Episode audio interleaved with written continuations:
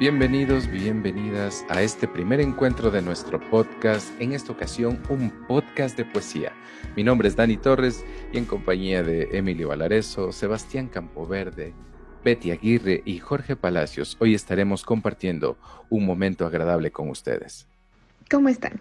Muchas gracias por acompañarnos en nuestro primer podcast de poesía. El día de hoy estaremos leyendo poesía para todos ustedes y recordando a grandes escritores. Vamos a iniciar este primer encuentro con un poeta chileno muy conocido por todos, Mario Orlando Hardy Hamlet Breno Benedetti Farrugia. Más conocido como Mario Benedetti o simplemente Benedetti, un escritor que iremos conociendo a través de sus textos y ya que Betty mencionó su nombre completo, comentar que se cuenta que a Benedetti siempre le pareció gracioso lo extenso de su nombre. Y es que era un hombre de muy buen humor que solía reírse hasta de su propia sombra. Y quizás se preguntarán, ¿cómo un podcast de poesía? Y bueno, lo mismo nos preguntamos nosotros y pues de alguna manera le encontramos el sentido al vernos rodeados de tanta información que quizás sea importante, pero que de alguna manera nos abruma un poco. Y ahora que estamos por seguridad distanciados el uno del otro, sentimos que vendría bien un poco de poesía. Y sin más, vamos a escuchar a Betty, que nos va a leer un poema, un poema hermoso que lleva por nombre Te quiero. Claro, Dani. ¿Y qué mejor que recordar los fragmentos de Benedetti, empezando con la expresión amorosa de un te quiero? Tus manos son mi caricia, mis acordes cotidianos. Te quiero porque tus manos trabajan por la justicia. Si te quiero es porque sos mi amor, mi cómplice y todo. Y en la calle codo a codo somos mucho más que dos. Tus ojos son mi conjuro contra la mala jornada. Te quiero por tu mirada que mira y siembra futuro. Tu boca que es tuya y mía, tu boca no se equivoca. Te quiero porque tu boca sabe gritar rebeldía. Si te quiero es porque sos mi amor, mi cómplice y todo y en la calle codo a codo somos mucho más que dos.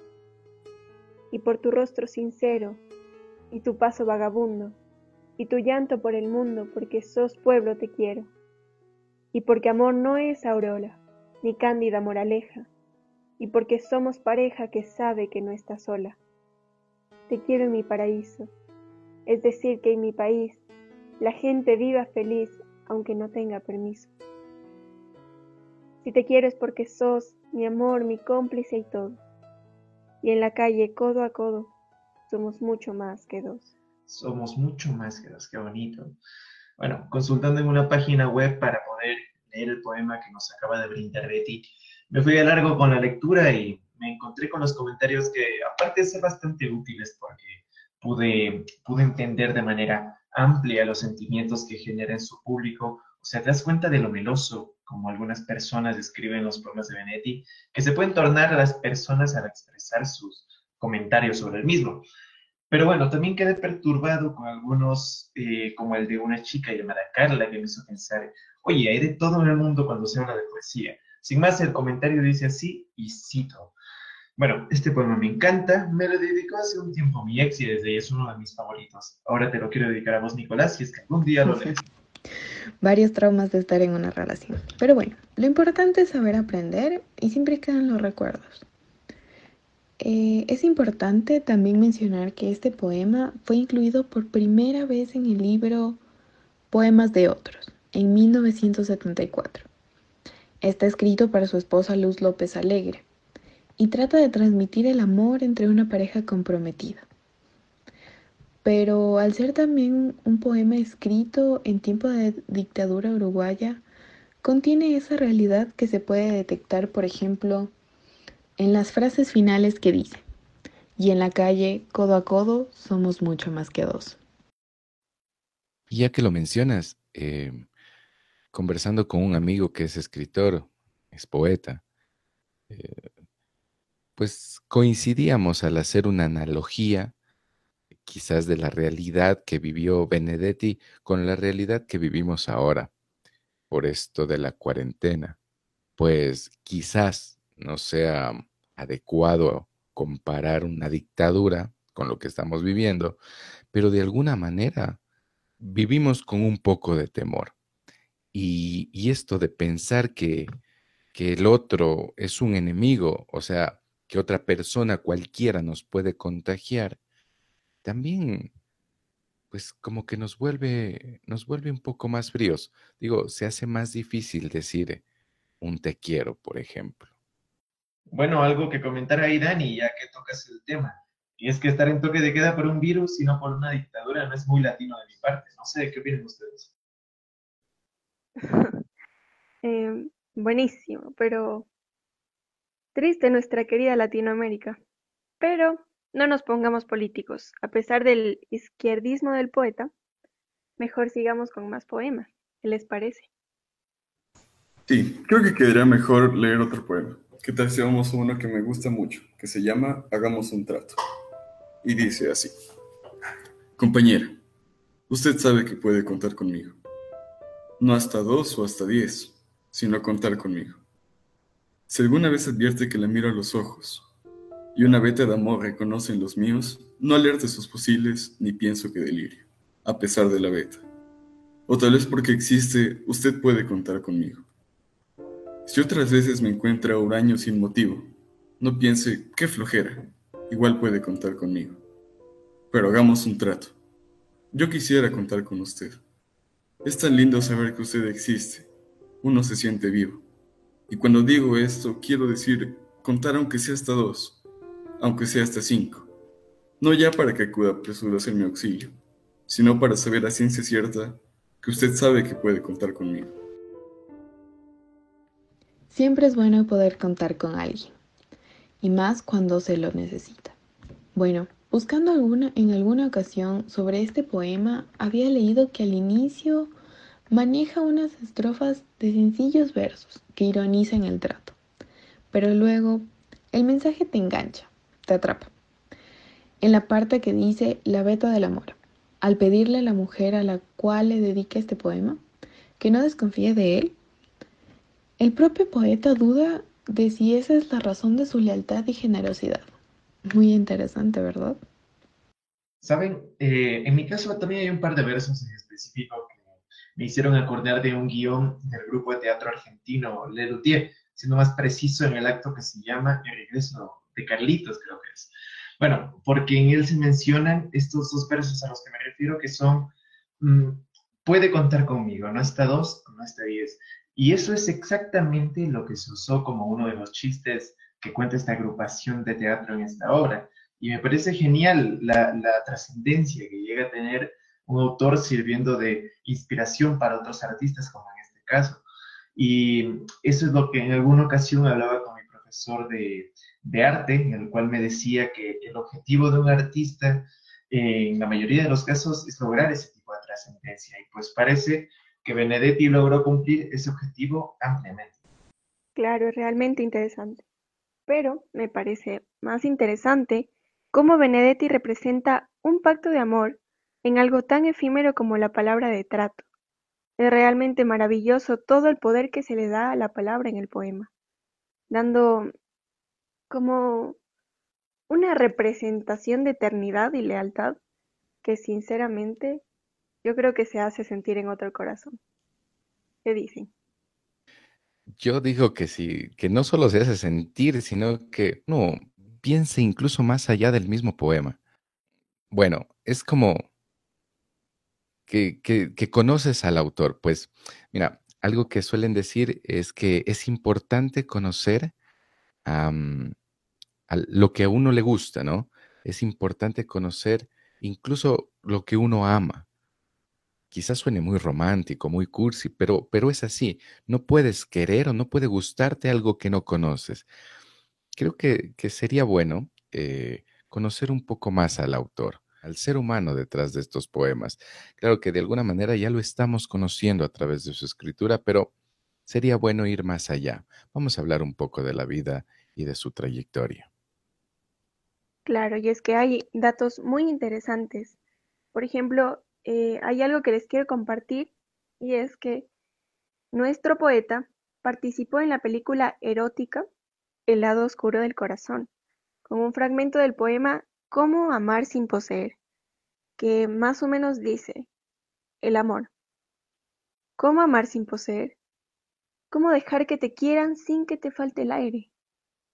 Amar es un pretexto para adueñarse del otro, para volverlo tu esclavo, para transformar su vida en tu vida. ¿Cómo amar sin pedir nada a cambio? Sin necesitar nada a cambio. Benedetti en su legado nos deja el apoyo a la literatura y la lucha por los derechos humanos, con su fundación Mario Benedetti fundada en 2019 Uruguay Montevideo. Bueno, me parece también algo importante eh, destacar el inicio de Benedetti en la escritura y en la literatura, y al mismo tiempo con este conjunto de fechas que tengo sintetizado aquí, ir, ir relacionando todo esto con el contexto histórico en el que se desenvolvía. Y bueno, en 1944 dirigió la revista literaria Marginalia. Un año después integró al equipo de redacción del semanario Marcha, donde permaneció hasta 1974, año que fue clausurado por el gobierno de Juan María Bordaberry. A partir del año 1950 se volvió miembro del Consejo de Redacción de Número, una de las revistas literarias más destacadas de la época. En 1964 trabaja como crítico de teatro y codirector de la página literaria semanal Al pie de las letras.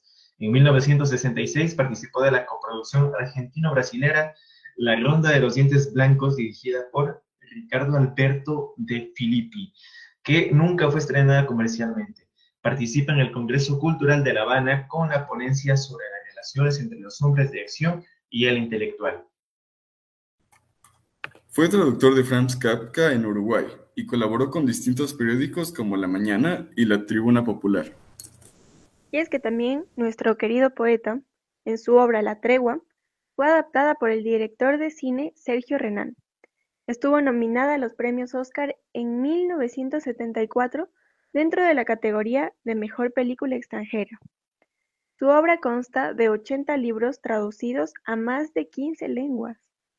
Joan Manuel Serrat, porque nuestro poeta también le encantaba la música, el teatro y todo, también tenemos que Joan Manuel Serrat grabó el disco El Sur también existe sobre poemas de Mario Benedetti. Bueno, pues habiendo conocido un poco más a Benedetti en este segmento, les quiero compartir eh, otro poema de este autor, No te salves, publicado en 1920 en el libro de poemas de otros. No te quedes inmóvil, al borde del camino. No cogeles el júbilo, no quieras con desgana. No te salves ahora ni nunca. No te salves, no te llenes de calma, no reserves del mundo solo un rincón tranquilo. No dejes caer los párpados pesados como juicios. No te quedes sin labios, no te duermas sin sueño. No te pienses sin sangre, no te juzgues sin tiempo. Pero si, pese a todo, no puedes evitarlo y congelas el júbilo, y quieres con desgana y te salvas ahora, y te llenas de calma y reservas del mundo solo un rincón tranquilo y dejas caer los párpados pesados como juicios, y te secas sin labios y te duermes sin sueño, y te piensas sin sangre y te juzgas sin tiempo, y te quedas inmóvil al borde del camino, y te salvas, entonces no te quedes conmigo. Uf, qué buen poema. Bueno, eh, el tema y las ideas de este poema se reflejan claramente en el título, no te salves, donde salvarse es vivir la vida segura, sin riesgos, pero que consecuentemente es metódica y pierde lo pasional y el disfrutarla, ya que es lo único que uno tiene, ¿no? Uno puede elegir vivirla seguramente para evitar salir lastimado o que las cosas no salgan como esperamos. Es un riesgo realmente, este poema habla de una relación en la cual una persona no está comprometida del todo. Y por eso dice no te salves, refiriéndose al que no se quede. En una parte de la primera estrofa dice no quieras con desgana. Con este verso nos da a entender la relación que existe entre dos personas y una de ellas no está en verdad dando todo de sí, Benedetti nos da a entender que en el amor o en la vida en general tenemos que dar todo de nosotros, Si no estamos al 100% comprometidos con algo que tenemos o hacemos, no valdrá la pena estar en eso. Un punto de vista general, el poema No te salves se ha definido como una manera segura, aunque monótona, de vivir, sin arriesgarse ni exaltaciones.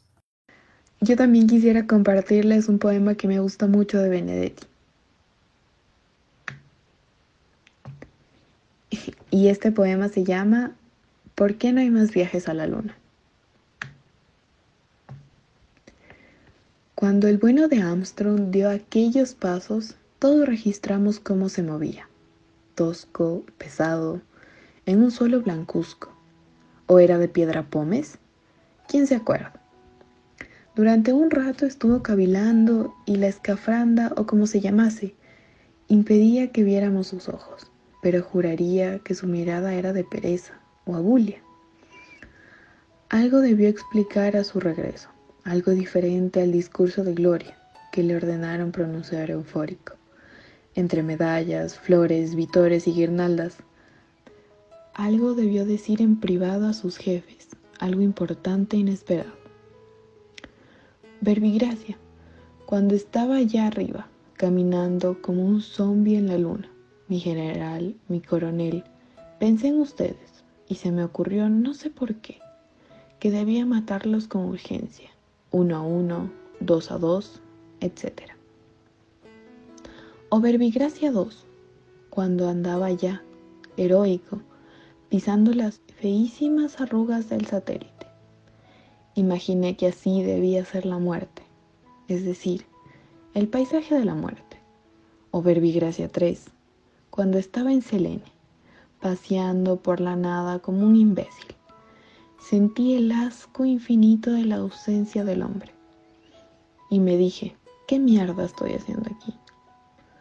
Algo así debe haber confesado a sus jefes con su estrenada voz de robot decidente, y quizás por eso los dueños del poder postergaron sin ediel los viajes a la luna.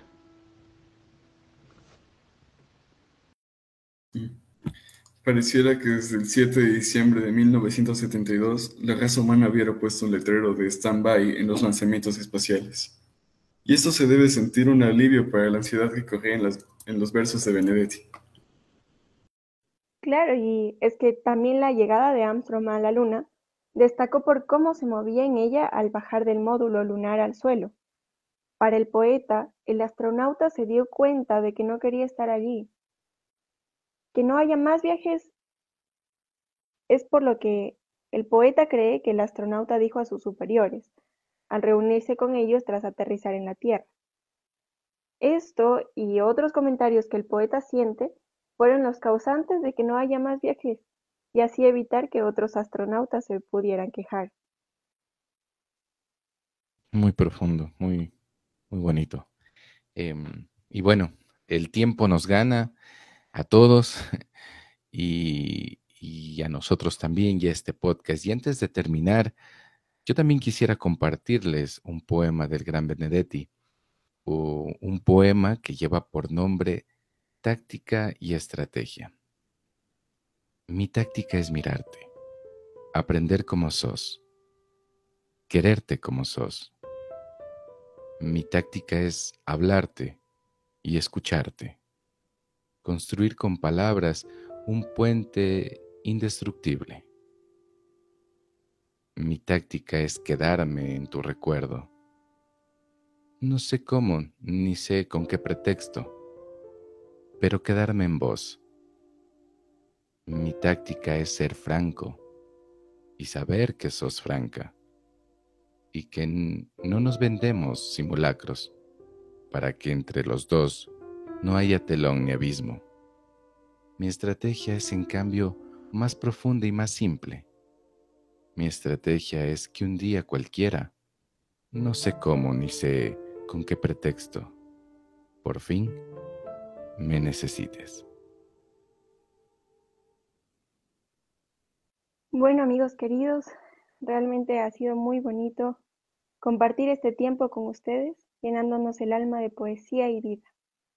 Soy Betty Aguirre y espero volver muy pronto. Por mi parte, agradezco a todos ustedes por habernos acompañado en esta primera edición del podcast. llegamos a la parte final de nuestro podcast. Es hora de despedirnos. Muchas gracias a todos los que nos escuchan. Esperamos que les haya gustado. Mi nombre es Emilio Valareso. Un abrazo. Muchísimas gracias y hasta pronto.